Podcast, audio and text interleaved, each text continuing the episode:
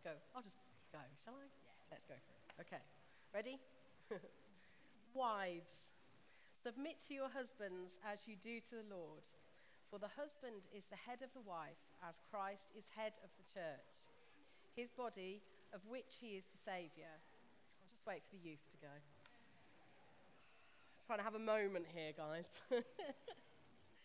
Husbands, love your wives just as Christ loved the church and gave himself up for her, to make her holy, cleansing her by the washing with water through the word, and to present himself as a radiant church, her to himself as a radiant church, without stain or wrinkle or any other blemish, but holy and blameless. In the same way, husbands ought to love their wives as their own bodies. He who loves his wife loves himself. After all, no one ever hated their body for this reason, a man will leave his father and mother and be united to his wife, and the two will become one flesh. Children, obey your parents in the Lord, for this is right. Honor your father and mother, which is the first commandment with a promise, so that it may go well with you and that you may enjoy long life on the earth. Fathers, do not exasperate your children. Instead, bring them up in training and instruction of the Lord. Okay. So, this is one of those scriptures. Um, you know me, I'm very honest with you all. I overshare sometimes. Um, as a female, as a woman, this is one of those scriptures that I go, oh, just, it, didn't, it, doesn't mean that. It doesn't mean that. it's one of those scriptures that I have really struggled with. And in my evangelical background, this scripture has been weaponized against me as a woman to put me in my place extol the superiority of those in authority over me, and require my submission and obedience as a young person. Okay, so that's my relationship with this scripture. Okay, is everybody feeling suitably uncomfortable? Great. okay, and then Jamie was doing some, has done some sermons on biblical wisdom, and this scripture just kept coming back. Of this is biblical wisdom, Teresa full naming you. This is biblical wisdom. So I'm just before we get into this, I'm going to make some qualification statements for you. Okay, I'm not a theologian. I do do a lot of reading when I come to these scriptures. You know, I do go to various cross reference. I'm one of these people that likes to cross reference. If they said that, what did this other person say? Um, I am a female, um, and so my heart is for women and girls to be given safe spaces. Whether that's due to my femininity, but that is my heart, is that women and girls are given safe spaces where they can flourish. So that might come across today. Um, and I didn't expect it to when I first embarked on this scripture, I'll be very honest. But actually, my heart is the fact that all of us live in a family or have lived in a family. And a family, for me, is the nucleus of society. Okay, so what you learn in your family is what you take out into, into society. And more than that, your family is the nucleus of your relationship with God. What you experience as a child from your parents is what you take to the Father heart of God, is how you interpret Him and what He tells you about Himself. So I'm passionate that we have families that build trust and safety so that when we encounter God and we go out into, into society, we take that trust and safety with us. Okay, so let's just address the discomfort. Okay. So, this is one of the prison epistles. Okay, so this was written by Paul when he was in prison. So here is this man who has had authority taken from him. So he's talking about submission from a place of absolute, that he has no authority, he has no, he's a prisoner. Okay. And he writes it to the church of Ephesus, who were part of, right now, bear with me, okay, because this is from what I've read, right? So, Greco Roman social system. So, that was one of a repressive social system, and it reflected a defi- the, what we would consider to be the definition of a non benevolent patriarchy. So, we talk about the patriarchy, okay? Patriarchy can be good if it's benevolent, but if it's non benevolent, it's not good, it's repressive. And that was the definition of Greco Roman culture. Okay? So, and the definition of that non benevolence is the ruling of a few men over all men, women, and children. And in Roman culture, these were the patricians. So these were the powerful, wealthy men who had authority over the citizen class. Okay, and so that's what Paul is writing to. He's writing into that culture. And within that culture, fathers had fathers and husbands had coercive authority over their wives and children. Okay, so they could order they could order the divorce of their wives. They could just decide to marry somebody else and divorce a wife, leaving that person, that woman, abandoned to whatever came next. They could order the abandonment of their children if they were unwanted. And Paul is often accused when he writes to Ephesus of extolling the virtue of this hierarchical structure. He's, he's accused of requiring subordination. He's a, accused of this um, repressive, that saying, yes, this is the structure that should work. And if you skim read it, and if you half read it, then, okay, I, I, I can see how you got there. And that's what made me feel like, what makes me feel uncomfortable when I read it. If I read it like that, that makes me feel uncomfortable. And if we read it like that, then we just read it as women have to submit, children have to obey, end of. But we're not. We're, what we're in danger of doing when we do that is we're in danger of projecting and we're in danger of distorting actually what Paul is saying. So, you know me, I love a paradox. I love, I live in the both and. And this scripture actually is a both and. Okay? There's a mutuality that cannot be ignored. And in fact, the scripture is preceded by, in Ephesians 5:21, submitting to one another in fear of God. Okay, so actually what Paul is writing is an alternative to the structure that the church of Ephesus was experiencing and it was totally countercultural. And, and he, what he does is he starts with normal. So he starts with wives submit. And if you were Greco Roman culture, you would go, absolutely, wives submit. And he says, children obey. And Greco Roman culture would say, absolutely, children obey. But by starting with the normal, he then catches them off guard with the countercultural.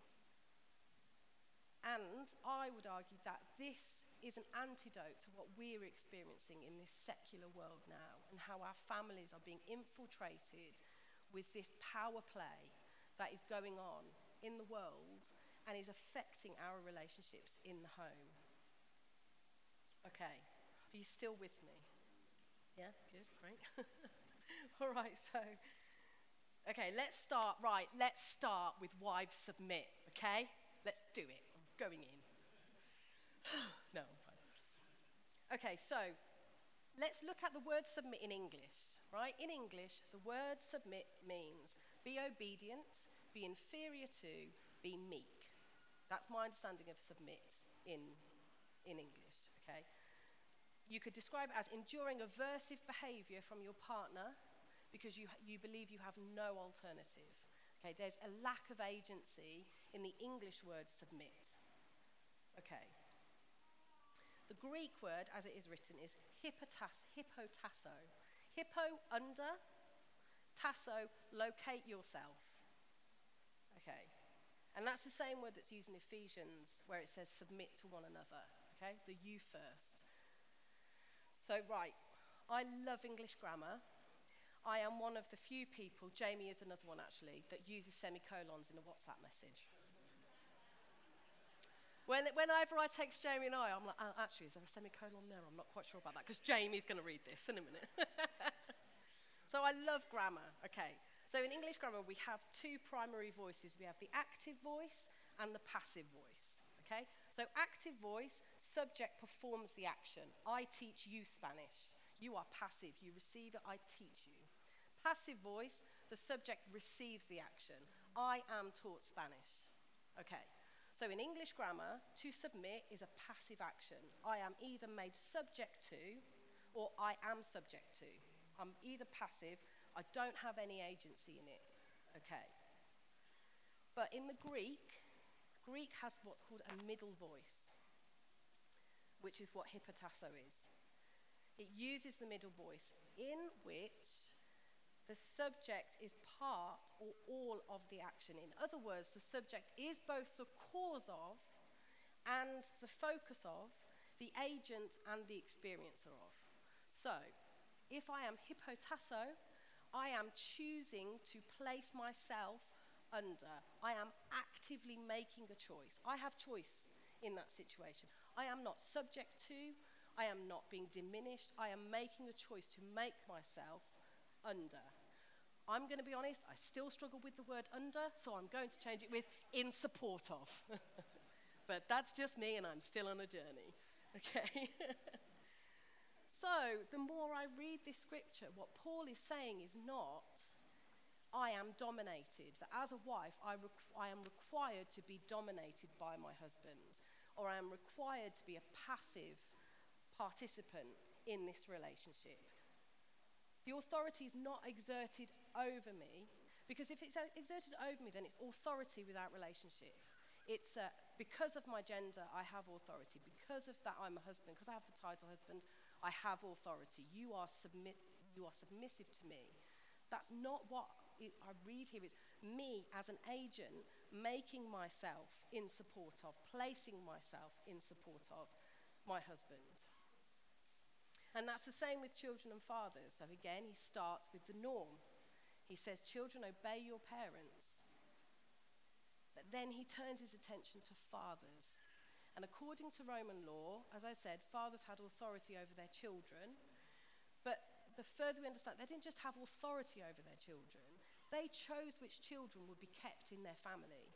So the children were for the, for the purpose of the man's business or increasing his family. And so if the child would not bring anything to, to that, they could be abandoned according to Roman law. And if essentially, if they were girls, if they got to a certain age, they could be married off. So Paul's challenge to fathers is so countercultural. He asks them to give up coercive power. And he asks them to consider their children as human and not behave or engage in behaviors that would drive them to anger, but to use their obedience, use the cultural norm, use the fact that your children obey you because you are their father, in teaching them in the instruction of Christ. And then, husbands, love your wives. And he says, just as Christ loved the church and gave himself up for her to make her holy. Okay, so the culture of Ephesus. Marriage, like I said, it was, it was arranged to promote business and the furthering of a man's household.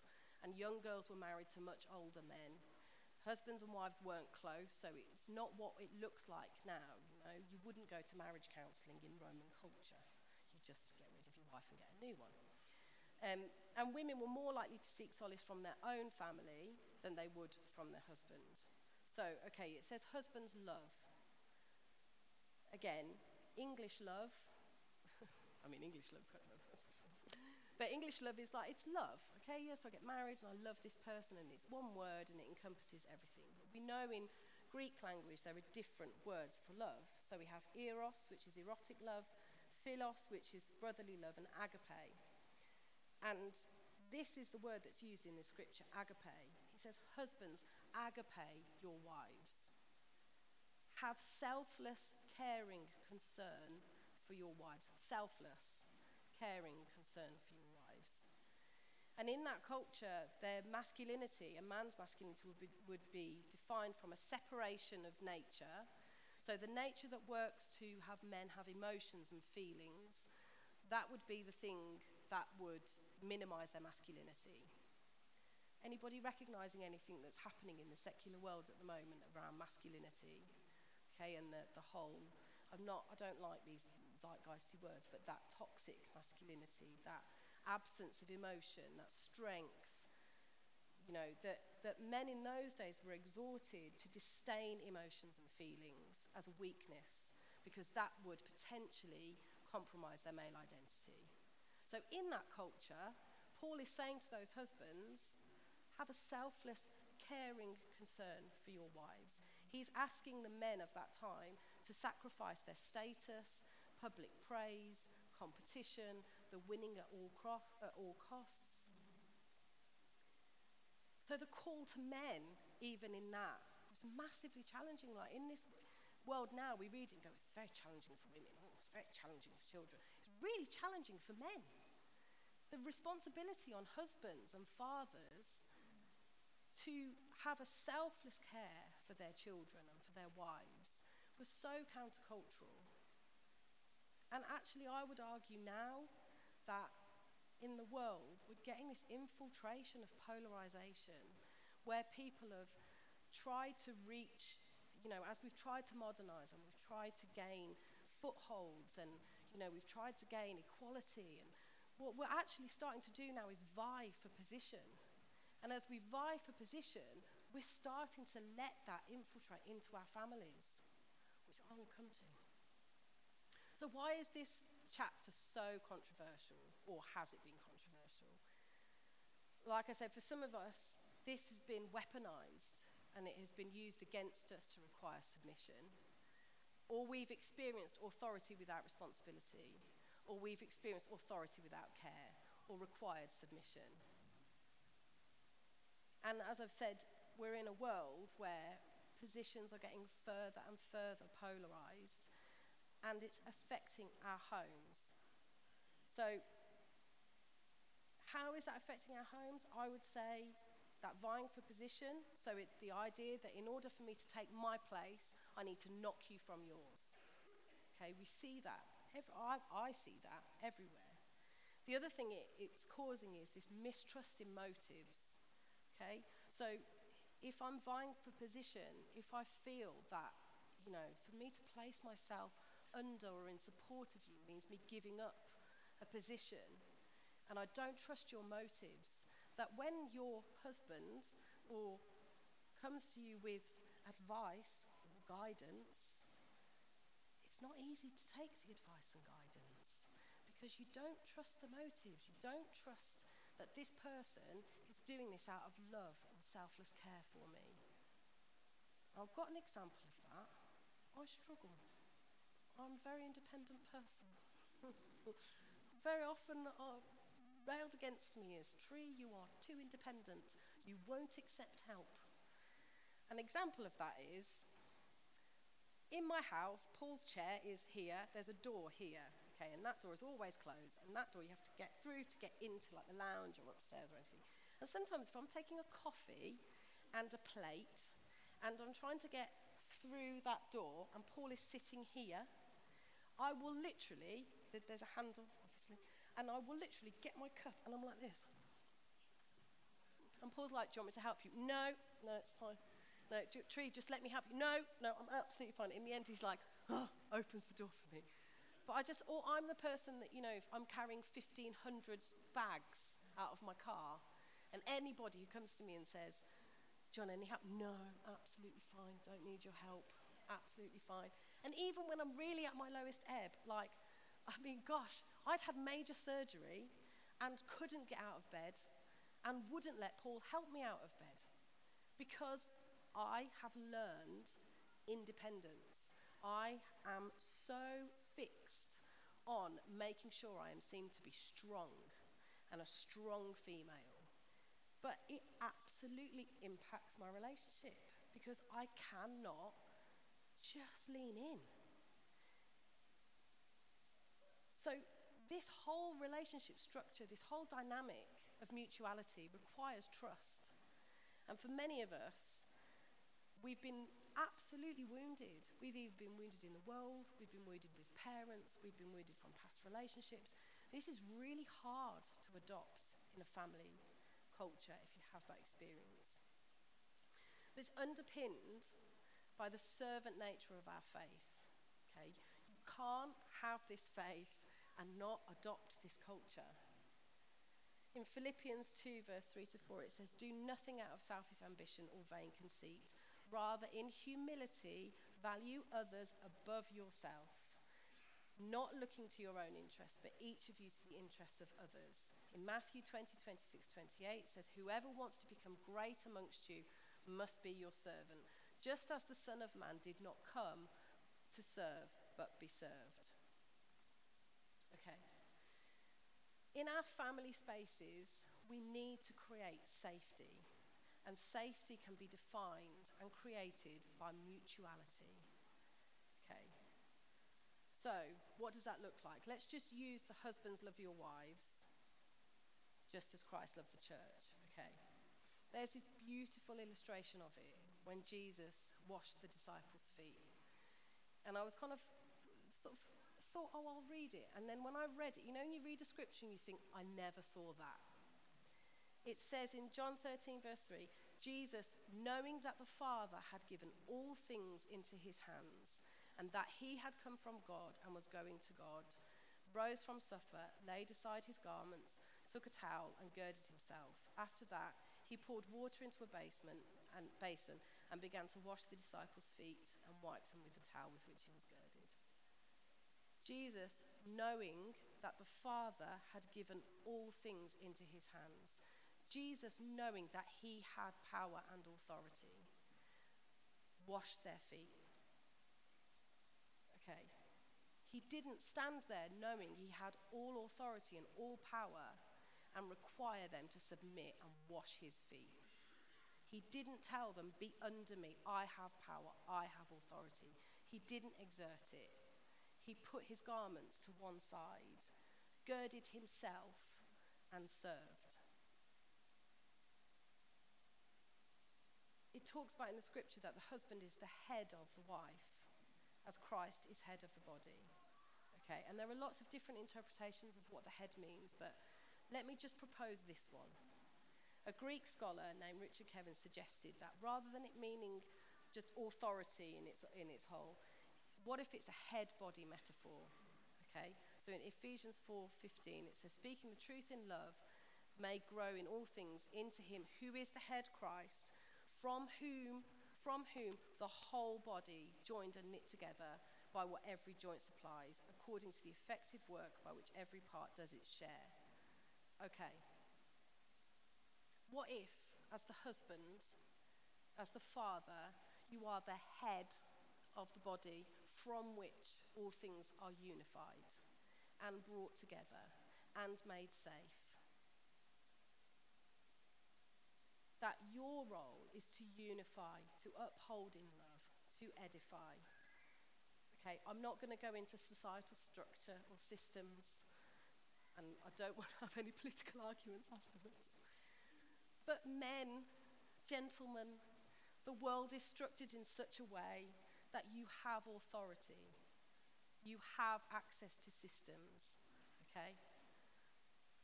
Knowing you have that authority knowing that you have power in many situations, are you making safe spaces for your wives and children?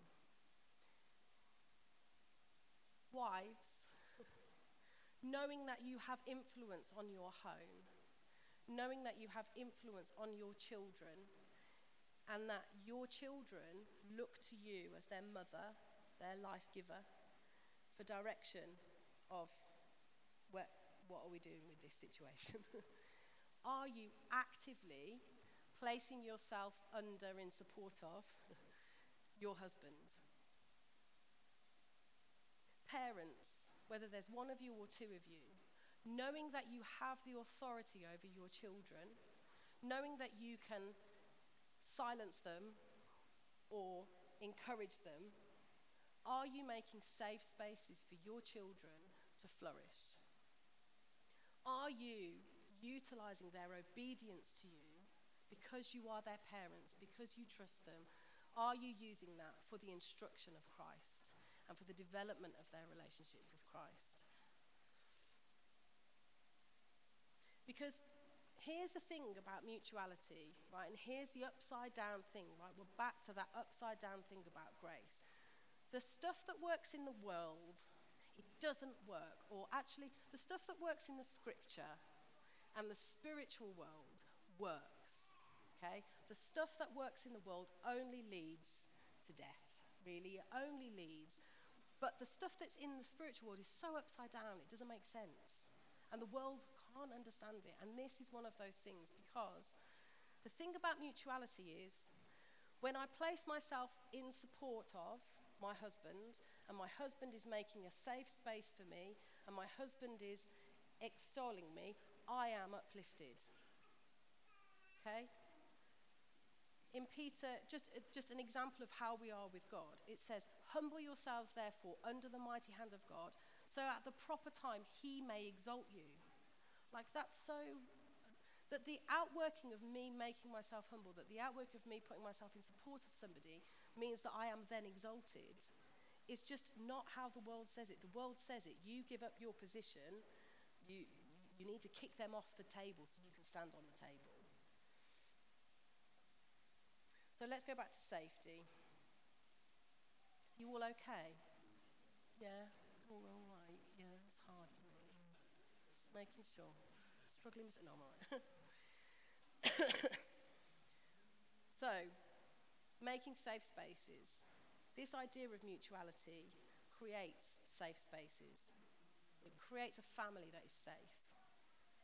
And there's a term that the world uses which is psychological safety. Okay, psychological safety is a perception of interpersonal risk. So it's this idea of essentially, do I lose this relationship if I don't comply?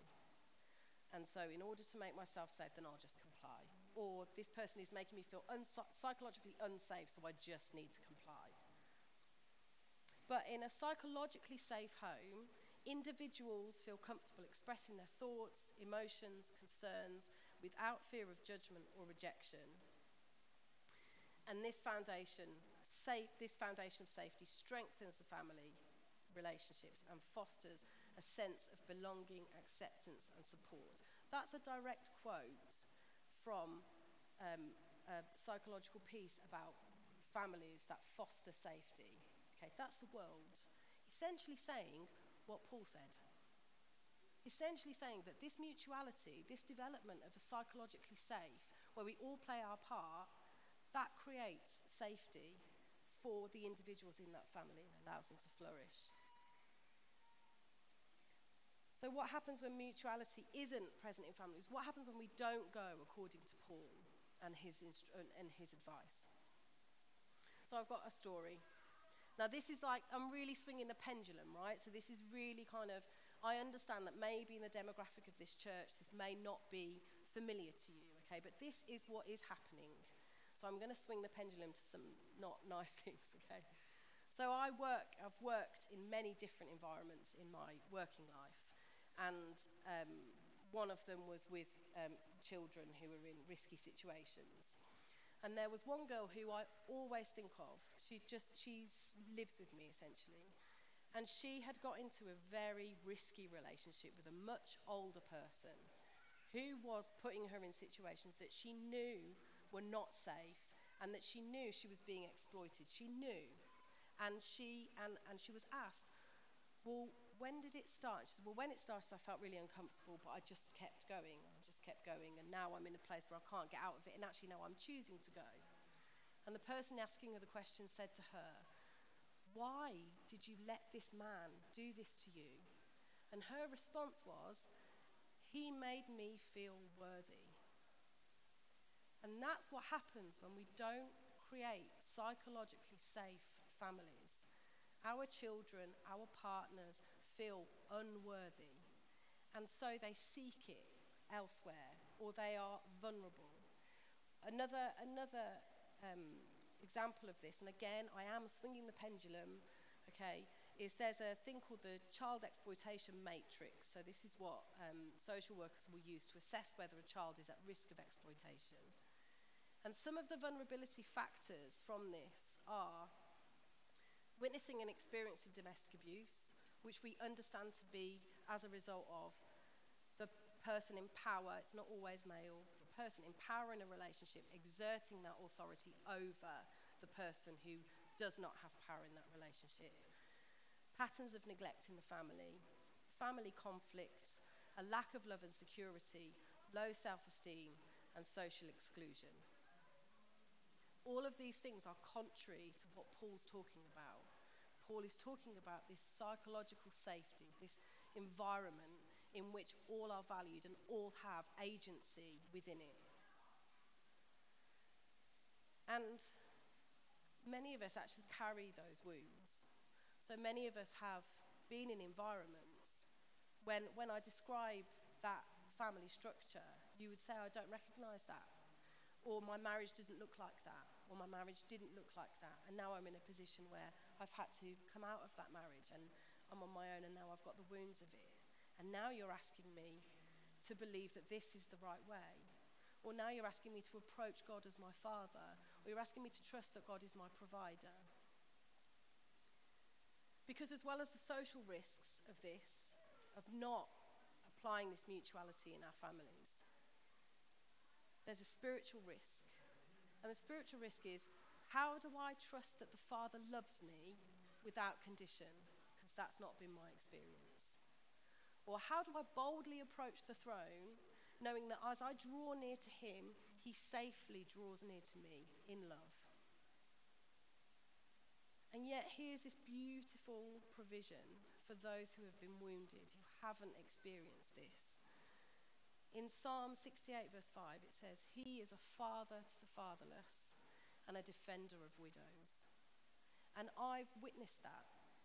I've witnessed how people who don't have fathers, who haven't experienced that, have been surrounded, that God has put people in their place to father them, to love them, to expand what it means to be loved effectively.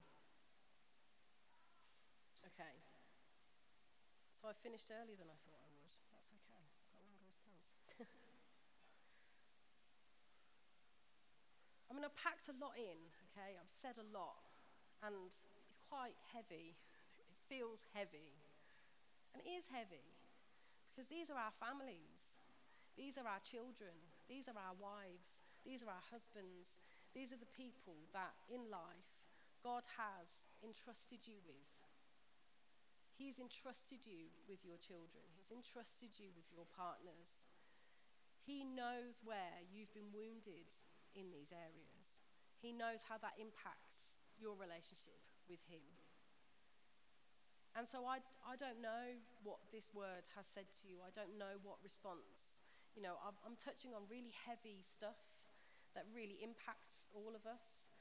You know, I don't know where your marriage is or where your relationship with your children is or where you are in terms of whether you are married or not married. And, and that's the thing, this isn't exclusive. This isn't just, you know, oh, uh, this word is only for parents who've got 2.4 children and it's this is for everybody. This is about creating safe spaces because, like I said, if the family is the nucleus of society, then the family is the nucleus of this church. If I can't be actively engaged in this relationship with the people that I've been entrusted with, how do I do it to the wider church? How do I do it to society? So, like I say, I don't know how what the response has in you. Um, I can only pray that the Holy Spirit challenges you where you need to be challenged, affirms you where you need to be firm, affirmed, comforts you where you need to be comforted. Um, my challenge to me Paul, my children, you, is that we become you first families. So this is the sign, obviously, you know, I do sign language, so we'll go like this, you first. But if the other person's going, no, you first, that we become you first families. And my prayer as well is, and, and my encouragement is that there is healing and hope for those of you who have been wounded. So I've asked the worship team to sing the blessing over you. Um, just in terms of response, we do have the prayer team over here. So if you do feel, if there's anything that I've said today that you feel you need prayer for, or if you, you know, need to talk through, then the prayer ministry team are over here. If there are things that you just know need to just be with you and God, and that, you know, this is high level vulnerability, and that actually I don't want to speak to anybody about this, I just want to be with God because that's where I'm safe, then um, over here got an area.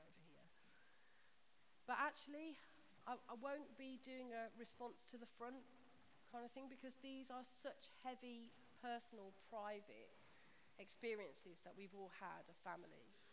So that's why I've asked the, the worship team to sing the blessing over you.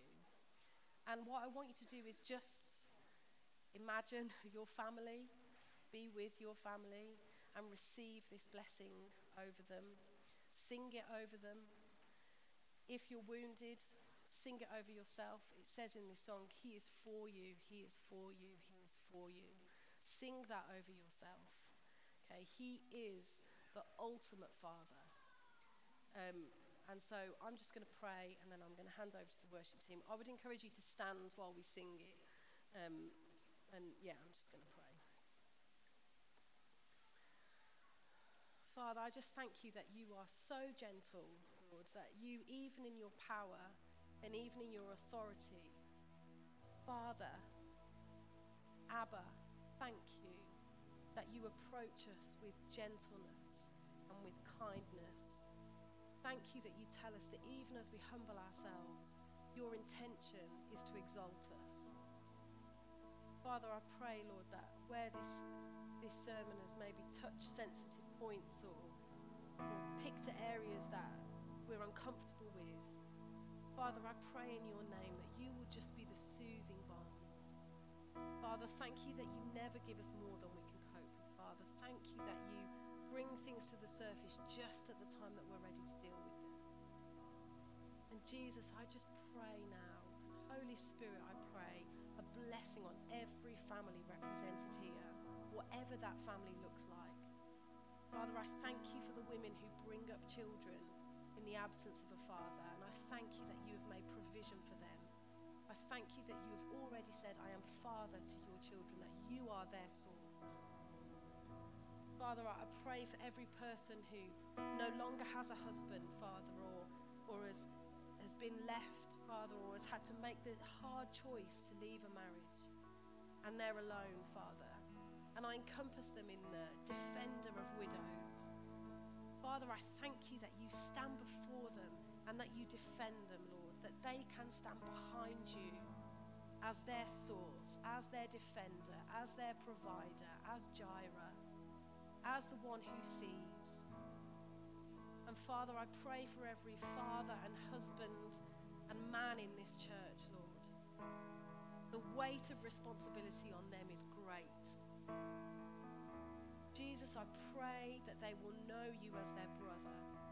They will know you as their father. Father God, that you will bless them and their households, Lord.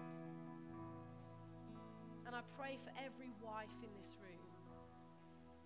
I pray for your empowerment. I pray for your extolling.